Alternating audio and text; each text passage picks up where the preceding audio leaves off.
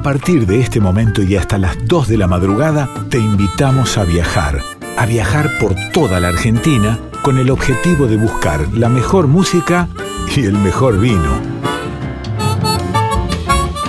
Ya comienza Vinos y Vinilos con Rodrigo Sujodoles Gazzero.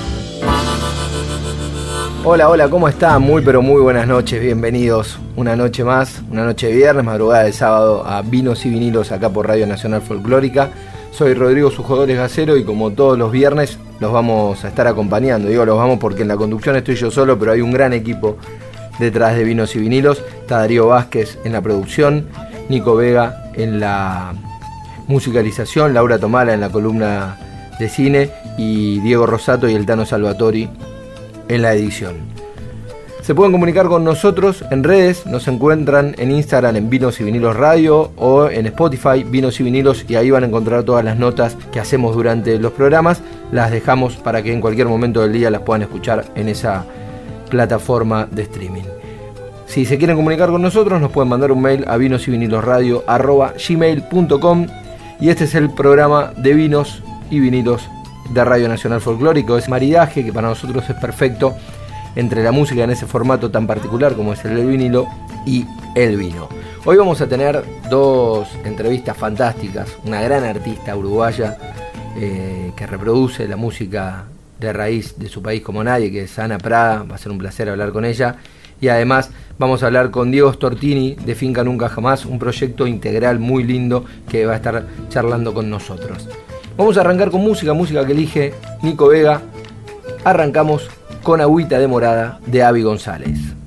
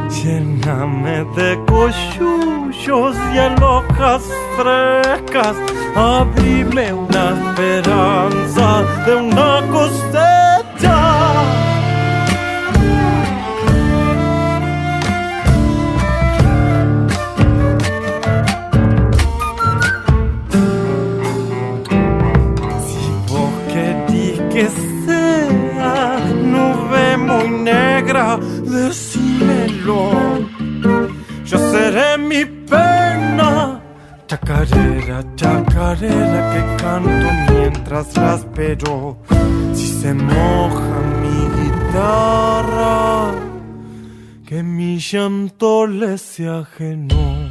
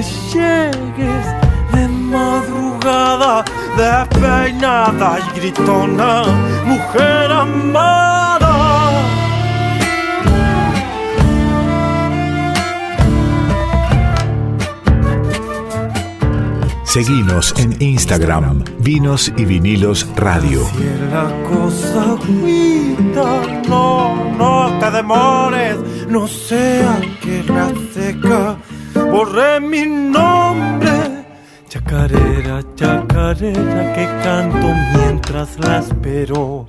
Si se moja mi guitarra, que mi llanto le sea ajeno. Seguimos en Vinos y Vinilos aquí por Nacional Folclórica, el programa de vinos de Radio Nacional. Y es momento de entrevistas y es momento de la entrevista de música que hacemos todas las noches.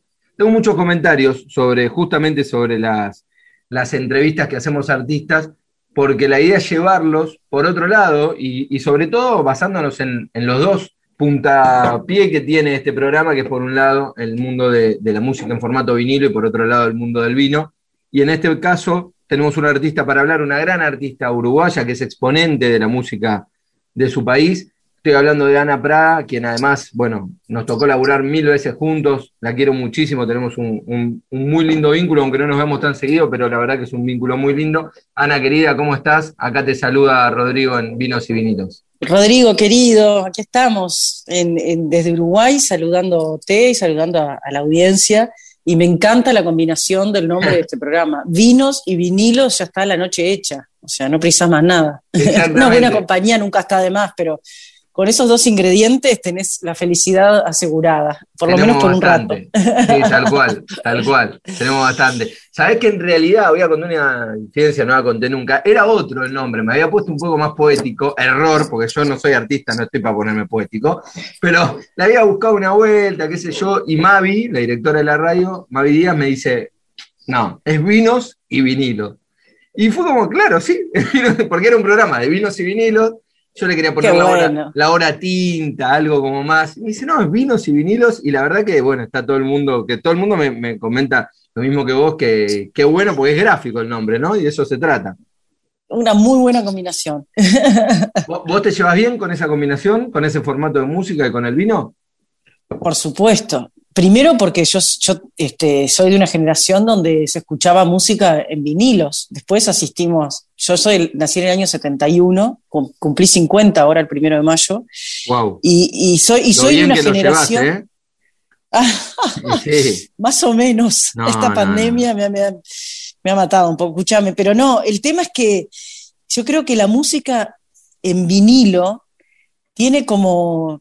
Primero que tenés que sentarte eh, frente a un aparato que pueda reproducirlo. Por lo general son aparatos que suenan muy bien, eh, donde encontrás muchas capas sonoras, donde, digamos, esa posibilidad del matiz de la música, donde modula, donde está de repente fuerte y bajito, y el estéreo se aprecia como súper estéreo, y qué sé yo, es como que la música es, mucho más orgánica, es como que pudieras tocar los instrumentos que suenan, además del ritual de sentarse, poner un disco, que termine, darlo vuelta, eh, que empiece con ese ruidito de la púa, que el segundo, el segundo, es toda una magia para mí que, a mí, bueno, me recuerda a, mis, a mi infancia. El, primer formato musical que me compré de chica fue un disco de vinilo de Henry Mancini, el de la Pantera Rosa, en una disquería, la única que había en Paysandú, y la emoción que fue para mí entrar a esa disquería que era pequeñita encontrar ese disco y llevármelo a mi casa, que me lo llevé porque tenía dibujada la pantera rosa en la tapa, y después es un disco de música clásica, de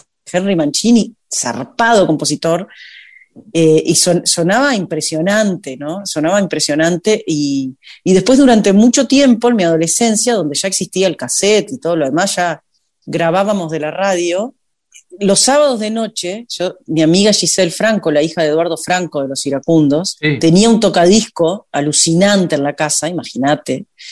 Y, el padre le traía discos de Estados Unidos y conseguíamos discos de. Teníamos un dealer de discos que los traía de Argentina, de Buenos Aires, entonces nos intercambiábamos materiales y el plan en, la adolescencia era ir a lo del Ayillo, una barrita de amigos, a escuchar discos. Claro. Nos sentábamos a ir alrededor del tocadisco, que era tipo esos que tenían, eran como un rack, así, viste, que tenían los parlantes grandes, con lucecitas, apagábamos unas luces, poníamos el disco y era a escuchar música. Me acuerdo cuando, cuando conseguimos un disco de Led Zeppelin, pusimos escalera al cielo tipo 38 veces. Era un viaje acostados así tipo en la alfombra mirando el techo, solamente concentrados en escuchar música. Esa era la, la salida este, de mi adolescencia, ¿no? De, bueno, después empezamos a ir a los bailes, pero antes era como el juntarse a escuchar música, el ritual como quien se sienta frente a una hoguera, pero alrededor de un tocadisco. Entonces creo que, el vinilo y volver a ese formato es muy importante porque te, predispone a escuchar música. No es que vas con el celular corriendo de un lado a otro, escuchas un tema, lo pasás, lo corres, lo vas cambiando, como que no. Ahí es sentarse a escuchar el proceso del disco que por lo general los artistas cuando hacemos un disco pensamos un concepto, por lo general digo, este, redondeado, con un principio, con un fin, no porque sí, la primera canción es la primera y la última la última, y cuál pones en qué orden, porque se supone, lo lindo es como hacer ese viaje con esa música, con ese artista que, armó ese disco de esa manera. Entonces, eh, me parece muy importante volver a ese formato. Y acompañado con un vino, ahora ya a mi edad, eh, me lo digamos, ya soy mayor de edad, puedo tomar vino. Claro. es como, eh, me parece como ideal como maravilloso. Sabes que vos recién marcabas varias cosas del ritual del vinilo, que comparto 100%, que, que en algunas notas incluso lo, charlo con, con, los artistas que hablamos. ¿Qué es eso? Yo no soy artista, pero entiendo, y vos me lo acabás de confirmar, entiendo que el orden tiene un sentido, o sea, que el artista haya pensado el disco, con esta canción primera, con esta segunda, de esta manera, de punta a punta, para que lo escuches así, tiene todo un sentido, tiene un sentido compositivo. El otro día en una nota lo hablábamos incluso. Y bueno, y después ahora la dictadura del click del Spotify hace que vos lo escuchás como quiere el algoritmo que andás a ver quién es José Algoritmo, viste, que te los pone todos juntos en el orden que quiere, aleatorio, y toda esa mezcla y esa magia que por ahí había pensado el artista se rompe, ¿no? Sí, además de, esa cosa como inmediata que tenemos, con, estos nuevos formatos que permiten, como estamos, eh, que va todo a otra velocidad, escuchás un 30 segundos una canción, no sé, ping, cambiás, 30, no sé, eh, eh, vamos como mucho más rápido quizá en todo en la vida y hemos perdido ese tiempo, bueno, muchas veces por razones reales de, de, trabajo o de que va todo a otra velocidad y estamos todos con dos, tres cosas, tres laburos como podemos. Entonces, no tenemos, por lo menos antes, yo siento que tenía como más tiempo, bueno, ahora en pandemia quizá también, de poder sentarme tranquila a escuchar una obra, a escuchar un trabajo discográfico, en cualquiera de sus formatos. Si, si te lo tenés en vinilo, mejor. Yo creo que ahora va a ser así, va a ser eh, lo digital, o sea, todas las plataformas donde se suben las canciones y los discos y los EP y todo, y los videos, y como objeto preciado, como algo que vos lo atesorás, lo tenés en tu casa como, como un libro, pues también podemos leer en el teléfono o en la computadora, pero para mí nunca va a ser lo mismo el libro, el olor al libro, esa cosa que tiene lo, lo, palpable.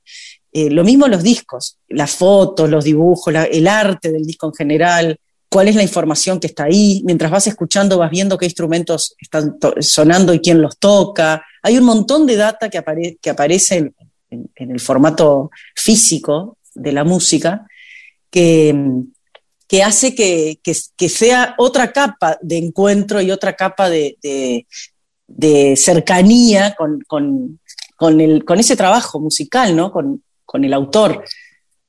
Entonces creo que, que es muy importante el vinilo en sí como objeto. Ana, ¿llegaste a editar algo en vinilo? No, nunca bueno, ¿quién dice el próximo disco? Tal vez cada vez está como más de moda, ¿no? Sí, ojalá. Lo que pasa que es todo, yo creo que hay que hacer como, me parece que hay que hacer como otra mezcla u otra masterización, algo cambia, incluso, no sé, el otro día estaba hablando justamente con, con un ingeniero amigo, un capo, que se llama Gonzalo Gutiérrez, que probablemente haga mi próximo trabajo con él, que, es un enfermo de los sonidos, de la música, de, no comprimir demasiado las canciones para poder escucharlas, digamos, en sus matices y en, sus diferencias de volumen dentro de la misma canción, porque hemos, tendemos a comprimir mucho. ¿Comprimir qué significa? Que achicás como el rango de los picos sonoros. Entonces se escucha más o menos parejo todo y eso es muy necesario para lo que son las radios, para un formato, digamos, eh, se fue imponiendo e, esa forma de escuchar y hemos perdido esa cosa que tenían antes los discos, donde de repente había momentos que sonaba re fuerte y de repente re bajito y tenías como que arrimarte al parlante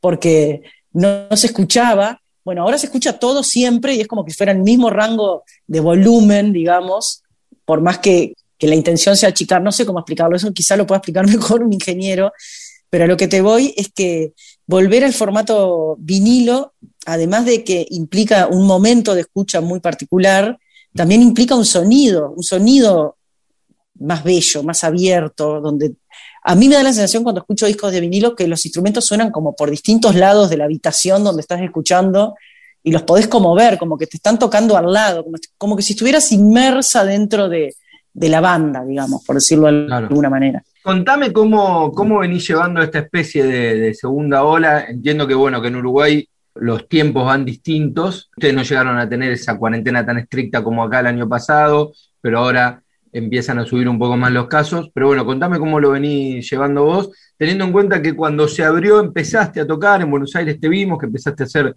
nuevos shows y demás, pero bueno, ahora se vuelve todo a restringir.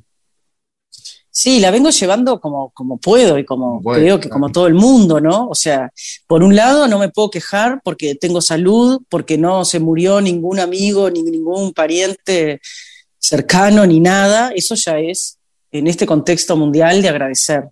También tengo un techo, tengo un plato de comida, o sea, salvando las cosas fundamentales y básicas, que en eso no me puedo quejar, porque vengo bien, después desde el punto de vista emocional y anímico y, laboral ha sido terrible, terrible. Desde el principio del año pasado, que cuando empezó, que no sabíamos mucho, que Uruguay se, se, blindó bastante, eh, era como una incertidumbre, te parecía que en tres, cuatro meses la cosa iba a volver a, estar como antes, que se iba a poder controlar, y después fue pasando el tiempo, pasando el tiempo, volvemos un año después, en marzo de este año, a estar en una situación muchísimo peor, y, bueno, la verdad que este año ya lo estoy viviendo como con, desesperación casi, ¿no? Con la angustia de no poder tocar, de no poder viajar.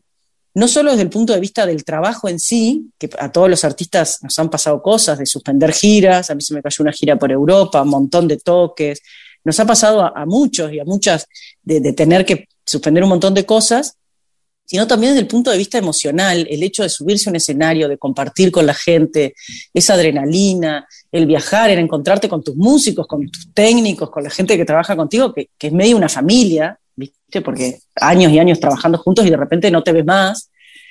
Y bueno, y acá llevándola como podemos, Uruguay justo ahora está en un momento muy, muy salado, digamos, muy difícil. Si bien la vacunación está avanzando rápido y tenemos como una esperanza en eso, y estamos con muchísimos casos para lo que, con un porcentaje, digamos, muy complicado, muy complicado, eh, como en todos lados, tratando de que no se saturen los cuidados intensivos, el oxígeno, los medicamentos, las cosas que necesita esta enfermedad.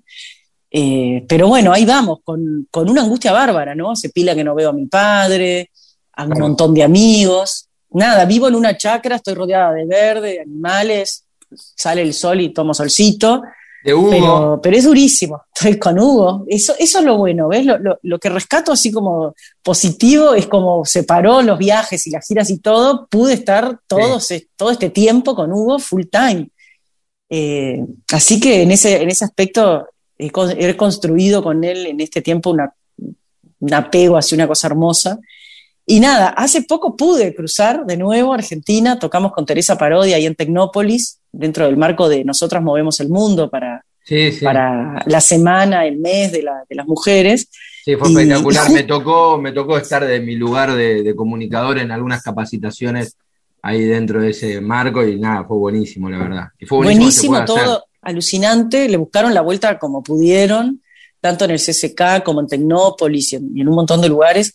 Eh, fue increíble y con Teresa nos tocó tocar el 7 de marzo, el mismo día, un año exacto, de la última vez que tocamos, que fue en el Ateneo, en Buenos Aires, en el Teatro Ateneo, también juntas. Entonces fue como, como una serie de coincidencias así increíbles y además nada, después de tanto tiempo sin tocar, subirme a ese mega escenario con Tere, con toda la banda, la verdad que fue una fiesta. Y aproveché y me quedé unos días, te digo la verdad, toqué también en el Tazo, me junté con, con, alguna gente, estuvo, estuvo buenísimo, para mí fue tipo un oasis en medio de, de, esta, de esta distancia, ¿no? Sobre todo con, con, Argentina, que extraño mucho, yo tengo muchos afectos allá, y bueno, además de, la gente, del público, que, que, se extraña, de verdad. Así que bueno, aquí la, aquí la vamos llevando, esperando que por favor se abran de nuevo las fronteras y, y, podamos volver a encontrarnos, ¿no? En algún momento hablamos el año pasado, me acuerdo cuando estaba arrancando eh, o a mitad de año, que eran los primeros meses de pandemia, y me habías contado que estabas bastante enganchada con la composición, ¿no? Así es, estuve, estuve, bueno, componiendo algunas canciones, estoy en proceso todavía, eh, estoy armando un disco de canciones propias, salió hace poco, en marzo, salió 8 para el 8M, que es un compilado de ocho canciones que para mí tocan la temática de género desde un lugar que está bueno, algunas más divertidas, otras más, más en serio. Está, qué sé yo, La Celedonia Batista de Teresa Parodi y Fiesta de Rafael Agarrá, y Pelo Suelto de Arasca y Narama, y A quién le importa, y una de Pedro Guerra, una de Samantha Navarro, una compositora eh, uruguaya contemporánea, amiga mía. Y, y nada, es como que hay de todo, pero me saqué el gusto de hacer eso como, como para divertirme, como para hacer, salirme de mi zona de confort, hacer otra cosa. Hay cinco canciones producidas con Manu Sija, este hermoso y maravilloso músico que, tucumano que tiene ustedes, que es un cra, un capo, no se puede más. No se, toca todo, todo toca, es un disparate. Bueno, bien. Cinco, es una demencia. Cinco las produjo él eh, y, las hicimos juntos y tres con músicos uruguayos. Y bueno, eso salió mientras tanto y ahora pretendo ponerme a grabar o empezar a, maquetear por lo menos algunas de las canciones nuevas para este disco, que va a ser un disco así, volviendo un poco a mis raíces, ¿no? Hay mucha milonga, mucha cosa así como con, pensando más las letras, una cosa así como más, íntima, por decirlo de alguna manera. y ojalá salga en vinilo también. Ojalá, ojalá cuando lo largues, obviamente, eh, acá estaremos para charlar de eso y para pasarlo, ¿no? Porque... Vamos a pasarlo en vinilo y a tomarnos, a tomarnos un vinito. Bueno, sabes que eso es de lo que extraño. Eh, yo arranqué con este programa en febrero de este año, eh, con la, programación del año, y, nada, y, y, estas entrevistas, que es lo que a mí más me gusta hacer y me parece donde está la, magia y demás.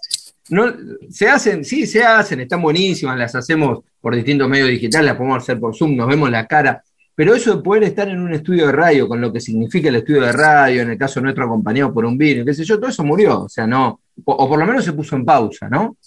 Sí, eso, eso también, porque qué cosa linda, a mí me encanta la radio, siempre, hace muchos años trabajé un poco en una radio ahí, pues estudié un poco ciencias de la comunicación, después hice psicología, bueno, me recibí otras cosas, pero esa magia del estudio de radio, que vos sabés que están escuchándote, que están ahí, pero no los ves, entonces se genera como una cosa íntima también, y sobre todo los programas en la noche, que es una compañía para tanta gente que anda trabajando, que anda manejando en un taxi, en donde sea, la radio, yo amo la radio. Tengo ahí, como verás, una colección de radios antiguas. Sí, hermosa. Amo, amo, escucho todo el día radio si puedo. Es una compañía eh, así, eh, muy necesaria para mí, me encanta. Y, estar en un estudio de radio también compartiendo con ustedes, que aparte, por lo general, se lleva la guitarra, se canta, claro. suceden cosas. Se arma el fogón. Se arma el fogón, suceden cosas, la verdad que sí. Exactamente, sí, que son de, la, bueno, de las cosas que, no pueden suceder, salvo, ¿sabes qué? Eh, obviamente nosotros, eh, eh, esas cosas que vos decís que suceden en este tipo de entrevistas no pueden pasar porque con el Zoom y qué sé yo es un poco más difícil. Y un día le hago una nota a Cuti Carabajal y prende el Zoom y estaba con la guitarra. Digo, ¿estás con la guitarra? Ah, mira qué bien. Yo siempre, me dice, no importa si se escucha mal, yo siempre. Eh, y fue el único que, hicimos así que toqué algo, porque bueno, estaba como, como que podía más. Y Peteco, lo mismo, pero me dice, no, yo la uso para apoyarme, es como, no, no tocó. es como un mostrador. Como un, mostrador. Sí, exactamente. Pero bueno, entiendo que los que están muy arraigados al instrumento le, le, sucede eso. Ani, contanos, eh, más allá de esto que nos venías de contar recién, no sé con qué proyectos estás así cercanos, si estás con algún streaming en particular, si estás con algo para cuando, eh, no sé, octubre, noviembre, que es cuando parece que se va a poder volver a tocar. Mirá, estoy viendo ahí con, con, con una gente, una especie de oficinita que me armé, de empezar a, a, pensar y armar algunas cosas. Sí me gustaría armar algo con Manu, armar algo, ya lo tenemos armado, me gustaría tocar esas canciones que hicimos con Manu, o sea, armar un show con Manu Hija, los dos, solos, y tocar parte de esas canciones y algunas otras. O sea, un show así como quiero salir a divertirme, quiero salir a, tocar punchi punchi, a gozar, a gozar, ¿viste? Después de tanto tiempo. Y bueno, y después se vendrá también presentación de disco, que, que lo tengo que, que ir como definiendo, ya terminando. Tengo, estoy pensando algunas colaboraciones, hay algún proyectito también de reversionar algunas canciones con Fit, viste que ahora se usa Fit no sé quién, Fit no sé cuál. FT. Eso siempre hay. Y bueno, después estoy con, por suerte con bastantes entrevistas, eso está bueno porque me, sigo estando conversando y hay gente que, bueno, que le interesa eh, hablar conmigo y nada, eh, esas cosas siempre se han sucedido y no, no, sé, no estoy teniendo como muchas ganas de hacer shows en vivo, así tipo por Instagram o cosas así, pero ahora que le cambié la, hoy le cambié las cuerdas a una guitarra que amo, que la tenía ahí a media abandonada, este, por eso no la agarro tampoco ahora, porque está, la acabo de cambiar las cuerdas, está todo desafinado, o sea, me pasaría media hora afinando. Y ahora capaz que me dan como ganas de, eso, ¿no? De, poner, viste, de encender ahí un vivo en Instagram, compartir algo, este, covers, hacer covers, cualquier cositas así, viste, que me, y probar las cuerdas nuevas. y probar las cuerdas nuevas, capaz mostrar alguna de las canciones nuevas también. Claro. Como para estar un poco en contacto con, con la gente. Y, bueno, estoy también con un proyecto de programa de radio que el viernes, eh, quizá la semana que viene, estamos haciendo, digamos, como el primer programa piloto para ya después largarlo. Lo voy a hacer con un argentino que se llama Mariano Molina, que está acá en Uruguay viviendo, para M24, la radio, una radio muy interesante, muy jugada políticamente también. Y, bueno, así que me voy a probar ahí unas armas como, como co-conductora de un programa que va a ser de música, que va a ser de política, que va a ser de, de lo que pinte, de filosofía, de música, de diversas temáticas. Pero donde la idea es agarrar algún disco argentino y algún disco uruguayo, un programa y un programa. Algunos músicos van a tocar en vivo en un espacio que también tiene ahí la radio y la idea es como descuartizar o analizar un disco en particular. O sea, es como, la idea es como un programa que, invita a esto un poco de lo que veníamos hablando, a sentarse a escuchar un disco, contextualizarlo, ver cuándo surgió, por qué, eh, analizar un poco los, los temas. Y como es un argentino y una uruguaya, vamos a ir de orilla a orilla, digamos, ahí como con, esa, con esa mezcla. Vamos a ver cómo nos va, capaz que no, Bien, no nos copamos yo creo que a, mí me, a mí me divierte mucho esto de, comunicarme con las personas y de, y nada, y sobre todo hablar de música y de contexto social. Me interesa mucho a mí el tema de, viste, de el análisis de la realidad social, sociopolítica, qué sé yo, me, gusta. Así que bueno, nos, nos, meteremos en esa, a ver qué onda. Ana, te agradezco un montón la, la charla, el tiempo, lo, bueno, lo, los comentarios sobre vinilos y demás. Así que muchas gracias como siempre. Y bueno, y lo mejor para todos estos proyectos son un montón. Son un montón. Sí, andan cosas ahí en la vuelta un poco. Viste, cuando estás como con esa ansiedad de que hay cosas que están por caer y no terminan como de caer. Algunas cosas, algunas cosas, cosas, perdón, ya decantaron y otras están ahí al caer. Así que bueno, por ahora, con esas cositas, y, ya te digo, con algunas colaboraciones, con ahora con, gente más joven, con cantoras uruguayas como de otro palo, que me encanta porque es como un desafío, ¿no? Así que bueno, eh, la idea es no quedarse quietos y inquietas porque si no nos come, nos come el bajón y lo más importante es, nada, seguir adelante y salir juntos y estar ahí cerquita, tendiendo puentes. Exactamente. Ana, te agradezco mucho. Queridísimo. No, por favor, gracias a ti y nos vemos por allá pronto. Ojalá, lo más pronto posible. Algo vamos a inventar. Un besote, corazón. Saludos a todos por ahí. Gracias.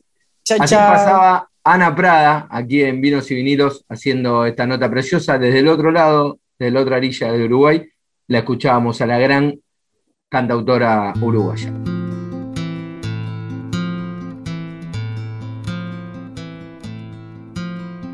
soy pecadora. Los santitos huyen de mi agenda. Soy mala, madre de todos los pecados. Perra, perra mala las velas dudan si a mi altar echarle mano con la excusa de un soplo dejarme en la oscuridad las velas dudan. Si a mi altar echarle mano o con la excusa de un soplidito dejarme en la oscuridad. Haber sabido que tu amor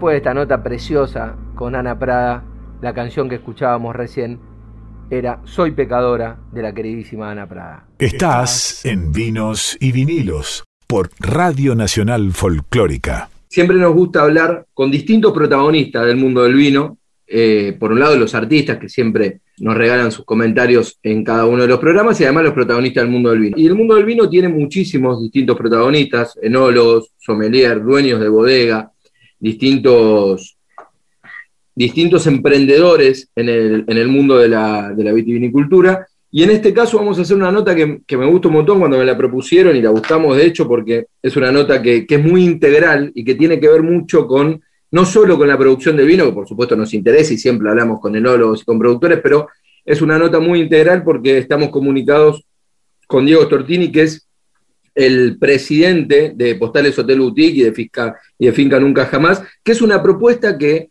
es una propuesta turística que tiene no solo la, posibilidad de probar los vinos en una bodega exclusiva de vinos orgánicos, sino también una propuesta mucho más amplia que es con turismo enológico en un lugar precioso en Valle de Uco, muy cerca de, la, finca donde está esa plantación. Así que para hablar de todas estas cuestiones y de la propuesta que hace el Postales Hotel Boutique y la finca Nunca Jamás, estamos comunicados con Diego. Diego, muy buenas noches, gracias por charlar con Vinos y Vinilos. ¿Cómo estás? Buenas noches, Rodrigo. ¿Cómo están ustedes? Bien, bien, contentos de, hablar con vos. Contanos acerca de, esta, de la propuesta de ustedes, que así como lo digo, eh, es como súper ambiciosa, ¿no? Pero, ¿y a quién no le dan ganas de hacer, eh, de ir, no sé, un par de días al hotel, teniendo la bodega cerca, los viñedos cerca y los vinos de postales del Nunca Jamás, que son de la finca Nunca Jamás, que son vinos de la producción propia de ustedes? Bueno, nuestra, nuestra empresa, yo soy cuarta generación de productores eh, agropecuarios, soy cuarta, cuarta generación, eh, hijo de inmigrantes que llegaron al Valle de Uco a plantar su viñedo.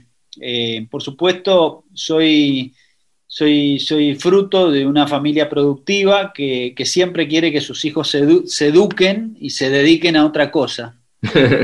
Eh, es así, eh, yo siempre lo digo. Eso, debe, eso debe, haber querido tu viejo y por eso te educaste en economía además, pero te está dedicando a lo mismo. Exactamente, es, fue la ambición de mis bisabuelos, de mis abuelos y de mis viejos, siempre, mi hijo el doctor y que se dedique a otra cosa. Claro. Por, la, por lo ingrata que es la, la producción agropecuaria, como, como sucede en general en todo el país, no, es una excepción, la vitivinicultura es una actividad regional productiva. Bueno, pero, la historia y la genética hacen que volvamos al pago y, nos dediquemos a, lo que, a lo que toda la familia se dedicaba, en mi caso es a la vitivinicultura.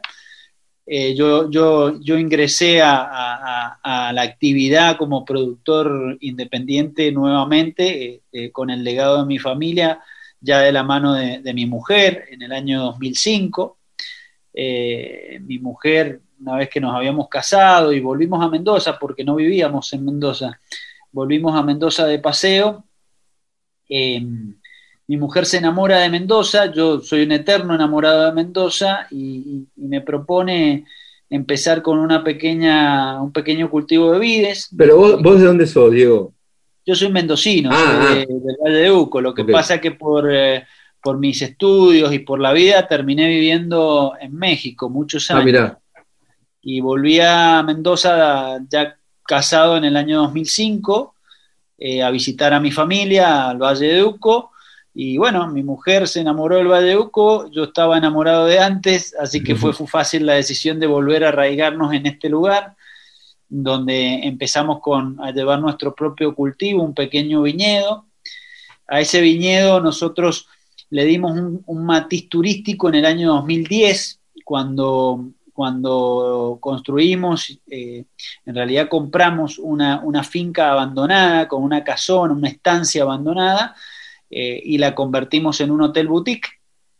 Esa posibilidad de entrar a la vitivinicultura ya reconvertido, ¿no? Con un chip nuevo, que era, bueno, somos vitivinícolas, hace cuatro generaciones que estamos, mi, familia está en este lugar, pero nosotros eh, entramos de nuevo a este sueño de, la vitivinicultura, pero de la mano del turismo, con una posada, una, una, linda posada, un lodge que fuimos construyendo, que se llama Postales Hotel Boutique, está en el corazón del Valle de Uco y lo logramos hacer muy bien. Durante los últimos 10 años hemos logrado una relación directa con todos nuestros visitantes que vienen de todo el mundo y de toda la Argentina. Y, ya hace dos años que, emprendimos eh, como una de las etapas de, nuestro, de nuestra trayectoria, de nuestro negocio, construir una, muy linda bodega, boutique, eh, que hacemos microvinificaciones en el medio del predio. Eh, en estos años también nosotros desarrollamos una cualidad que es el trabajo orgánico, sustentable, así que en el medio de toda esta historia también logramos las certificaciones como, como propiedad orgánica. Bueno, actualmente nos dedicamos a la, producción de vinos en un volumen interesante, producimos 70.000 botellas de vino al año y eso se combina con la actividad turística que tiene que ver con eh, recibir anualmente durante todo el largo del año cientos y miles de, pasajeros que en general son, son amantes de esta, de esta actividad y se dan la, posibilidad de conocer nuestro viñedo, de, de, gustar durante toda la estancia nuestros vinos y también, ¿por qué no?, visitar otras propiedades cercanas, porque como te comentaba, tenemos la cualidad de estar radicados en el corazón del Valle de Uco, lo cual nos pone cerca de la mayoría de las bodegas de la región. Contadme acerca de, los vinos, de esa microvinificación, cuál es el portfolio de, los vinos que hacen en Finca Nunca Jamás. Bueno, nuestra característica, si yo te la tuviera que, describir, es somos productores. Okay. Para nosotros el vino, el vino comienza a hacerse, el vino comienza a elaborarse cuando se empieza a podar la planta del viñedo. Cada mayo, cada junio, cuando abordamos nuestras fincas y empezamos a definir la poda de una planta, ya lo hacemos pensando en el producto que vamos a, elaborar. Eh, tenemos una fuerte afición por, el cuidado de la finca. En este momento tenemos cinco fincas en el Valle de Uco, pero de diferente terroir, de diferente región. Y trabajamos mucho las características de cada una de estas regiones. Es como pasarlo al, mundo del deporte, eh, eh, un club que buscan inferiores de diferentes barrios jugadores.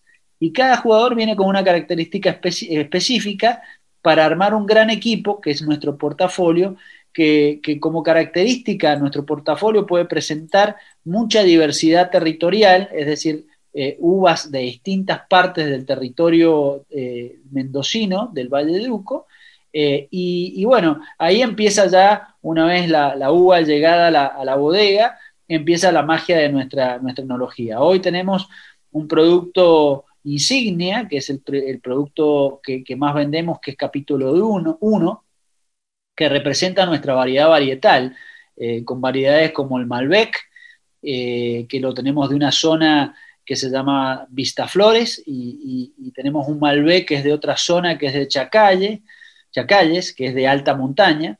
Eh, producimos un muy rico Cabernet Franc de la zona de Chacalles, que también es alta montaña un Cabernet Sauvignon muy elegante, muy rico de la zona de Vistaflores. Eh, eh, tenemos un Chardonnay de la zona de Vistaflores, eh, Valle de Uco, que es, es, espectacular, que tiene, tiene, conserva las peras, esas narices tan, tan particulares de, de, los Chardonnay. Por último, te quería preguntar, Diego, ¿cómo se puede hacer para este tipo de experiencias? Y que nos cuentes un poco como la experiencia global, o sea, no sé, como una especie de servicio que ustedes tienen para aquellos visitantes que pueden tanto pasar la noche en el Hotel Boutique como probar los vinos. Bueno, nosotros, sobre todo en, pandemia, hemos, eh, hemos reforzado mucho lo que es el turismo de experiencia.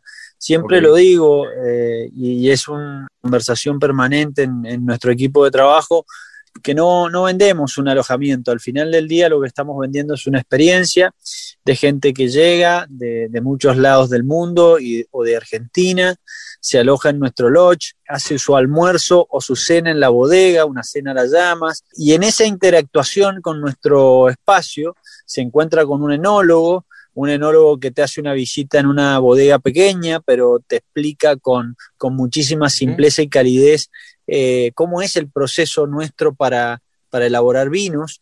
Bueno, también el hecho de que nosotros, los propietarios del emprendimiento, estemos acá, lo hace mucho más humano eh, y permite una conversación diaria, te diría, con nuestros huéspedes. Eh, y bueno, también el maridaje, ¿no? De la comida, de nuestras comidas, de nuestros menús con nuestros vinos hacen entrar a, nuestros visitantes en un, permanente estado de, experiencia, ¿no? Eh, eh, yo, yo, digo siempre, eh, nuestro espacio es un lugar donde tranquilamente una pareja o una familia puede, puede llegar y quedarse dos, tres días sin ninguna necesidad en estos días de salir, lo cual lo hace en estos momentos de distanciamiento un lugar muy apropiado y muy, muy interesante. Diego, ¿ustedes viven también ahí en el lodge? Nosotros vivimos muy cerquita del lodge, sí. Y, por eso estás, estás muy, bueno, estás... No, estamos, estamos permanentemente, a pesar de que es una empresa mediana de 40 empleados eh, y que tiene jerarquizadas sus áreas en, el área del lodge, en la bodega, en la aldea, eh, bueno, tenemos una pequeña aldea con, casas quintas de, ya gente que se ha, comprado y se ha construido su pequeña casa cerca de, nuestro, de, nuestra propiedad. Bueno, eh, estamos acá permanentemente eh, trabajando junto al equipo y junto a nuestros clientes. Es una mirada, un enfoque diferente, ¿no? De ver la, la vitivinicultura tradicional, que vos te la encontrás como, como un producto de marca en una góndola de una vinoteca de Buenos Aires, Nueva York o, Europa. Nosotros eh, le, imprimimos un sentido inverso.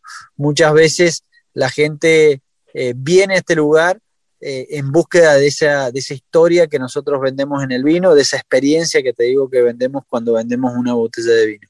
Perfecto. Diego, y una, consulta, ¿dónde se pueden encontrar esos vinos? Sí, eh, tenemos algunas vinotecas en Buenos Aires y estamos en algunos clubes de vinos. Eh, eh, lo que pueden hacer es entrar en nuestra página, que es www.postalesarg.com, es como el nombre de nuestro lodge, postalesarg.com. Ahí hay una tienda, un wine shop en donde tu audiencia puede cliquear y encontrar todos nuestros productos, adquirirlos directamente de manera directa porque tenemos servicio puerta a puerta eh, en Argentina y en algunos otros sitios. Eh, y también puede encontrar a, nuestros, a nuestras vinotecas y clubes de vinos en Buenos Aires, en este caso eh, que los tenemos en la, en la página subidos. Así que es muy fácil comprar nuestros vinos.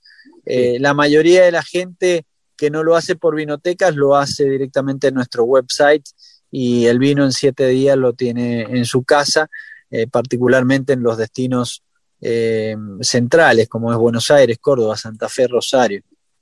Yo te hago una consulta ahora que vos decías de, esto de, directo a su casa y demás. Sabes que recurrentemente hablando con, con propietarios de bodegas, con enólogos y demás, nos hablan de que el 2020 fue un gran año en cuanto a la venta, porque esto de que la gente se quedó en, sus casas y, obviamente, bueno, al, no conducir y demás, el consumo de vino no bajó y que las bodegas, si bien perdieron, algunas no sé si es el caso de ustedes, pero bueno, las que trabajaban con restaurante, por supuesto, ese mercado se vio de gran manera afectada, pero sí hubo un crecimiento grande en la venta directa eh, de la bodega al consumidor final. En el caso de ustedes, ¿lo notaron eso? ¿Fue un mejor año en cuanto a las ventas? Sí, bueno, sí, fue, fue, un, buen, fue un, año diferente, ¿no? no puedo calificar un año pandémico como un buen año, eh, pero sí puedo decirte que eh, veamos qué, le pasó a nuestro cliente consumidor. Lo que le pasó fue que se quedó en su casa, empezó a experimentar eh, la, sensación de vivir en una familia, de salir de esa rutina catastrófica, de salir a laburar, de, del tránsito. Bueno, en la vida normal que llevamos, en la vida sin pandemia, somos un poco víctima del mercado y de la mercadotecnia y el marketing.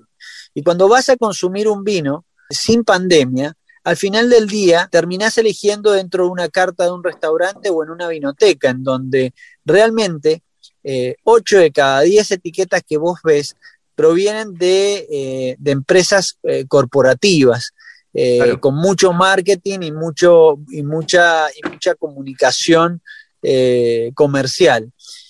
En nuestro caso en particular, lo que termina pasando es en un momento donde la gente se encerró, estuvo más dispuesta a explorar, compró más por, la, por, la, por, las redes sociales, se acercó más al boca a boca, eh, aceptó más la sugerencia de un club de vino o de los sommeliers, y, y eso sí generó indudablemente un boom de consumos de marcas que no son marcas tradicionales o comerciales. De hecho, hoy eh, hay muchas vinotecas y distribuidores de Buenos Aires, Córdoba, Santa Fe, eh, en general, que están buscando marcas nuevas o marcas eh, boutique, precisamente porque los consumidores en este año y medio pandémico terminaron, terminaron encontrando en la experiencia una, un, resultado distinto, ¿no? Eh, así que sí, esa es una conclusión muy, muy interesante. Eh, hay, que, hay que analizarla desde la perspectiva del consumidor, no, no tanto de la perspectiva de, las bodegas, que las bodegas hemos seguido muy activas. Eh, ha sido más difícil vender a los distribuidores porque los distribuidores tienen como cliente eh, muchas veces los restaurantes, y ha sido un beneficio para los restaurantes.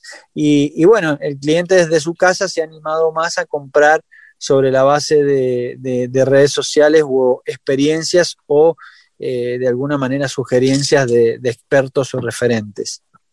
Perfecto. Diego, te agradezco mucho por, por, el contacto. Además, bueno, fue una entrevista que se nos fue complicando y sin embargo estuviste ahí a pie del cañón. Así que te agradezco muchísimo. Y, bueno, y felicitaciones por este proyecto y, ya eh, nos daremos una vuelta por ahí. muchas gracias a ustedes porque es cierto que a veces los proyectos chicos nos cuesta ser visibilizados. Eh, lo, estamos, lo estamos haciendo poco a poco. Creo que la vitivinicultura en particular es un ejemplo de economía regional a imitar. Eh, eh, yo creo, estamos orgullosos en Mendoza de, la vitivinicultura por, algo en especial. Eh, si bien lo que puede verse afuera son tres o cuatro grandes marcas, la vitivinicultura está representada por, por cientos de miles de, pequeños productores como yo. y es un buen ejemplo a tomar, ¿no? Porque, porque es muy diversa, es muy auténtica, detrás de una botella de vino hay mucha autenticidad. Entonces, uno, quiero, quiero rescatar un poco ese valor sectorial que tenemos los productores vitivinícolas. Y dos, eh, decirle a la gente, a tu público, que se anime a experimentar, que se anime a buscar productores independientes que, van a encontrar seguramente eh, mucho valor agregado. Sobre todo ahora que uno con internet puede, puede cliquear, averiguar en las redes y con un poco de información animarse a, a consumir cosas diferentes.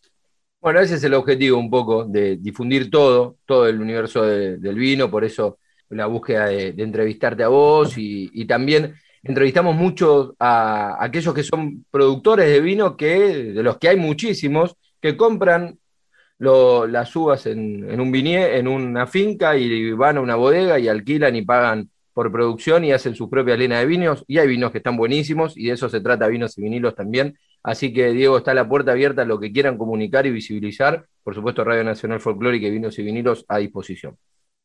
Bueno, gracias a ustedes y, de nuevo, que tengan, que tengan un, buen, un buen invierno. Fuerte abrazo, Diego, muchas gracias. Gracias, hasta luego. Así pasaba Diego Stortini por Vinos y Vinilos aquí en Radio Nacional Folclórica.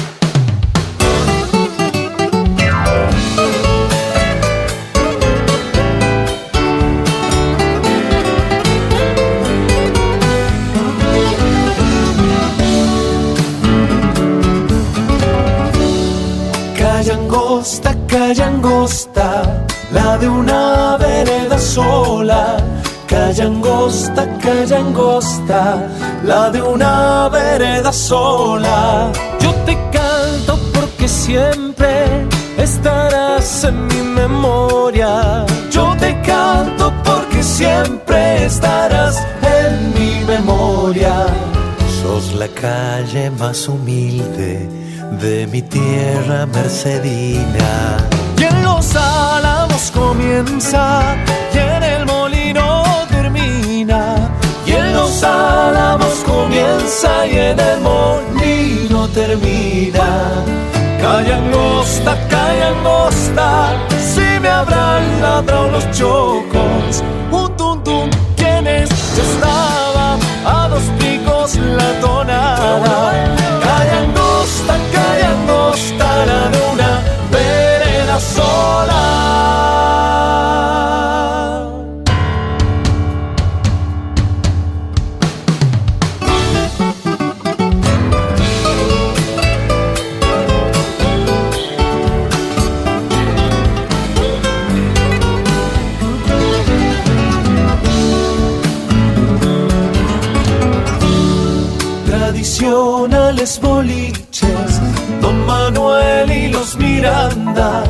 tradicionales boliches, Don Manuel y los Miranda. Frente cruzando las vías, Don Calixto y casi nada. Frente cruzando las vías, Don Calixto y casi nada. Cantores de aquel entonces que allá en ruedas se juntaban. Y en homenaje de criollos, siempre lo nuestro cantaba. Y en homenaje de criollos, siempre lo nuestro cantaba. Calle angosta, calle angosta, si me habrán labrado los chocos.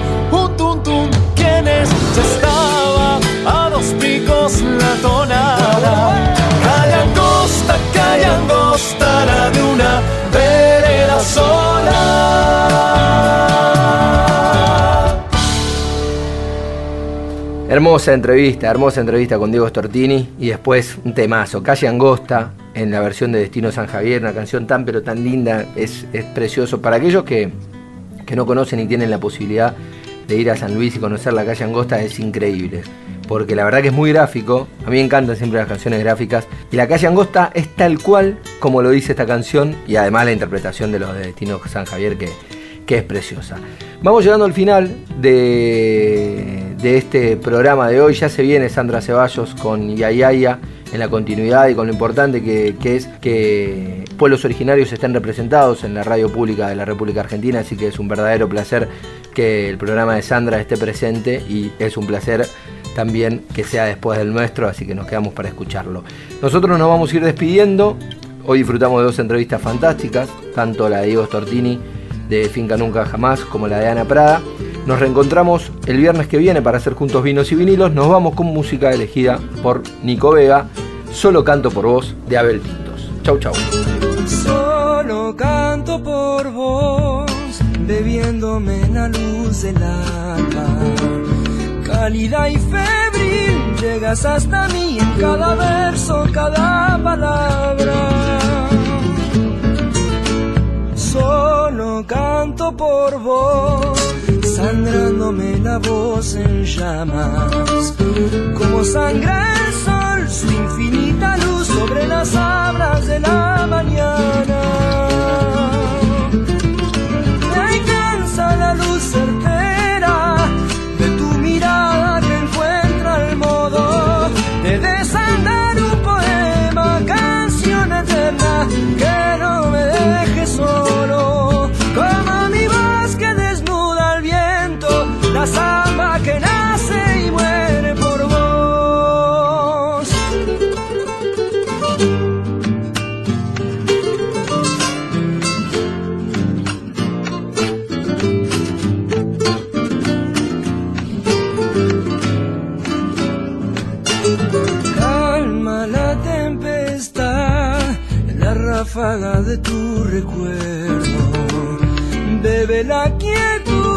La soledad la transforma en un cielo abierto, donde muere el dolor y el karma de sentirme lejos, y vuelvo a nacer desde la pasión de una canción que me eleva al vuelo.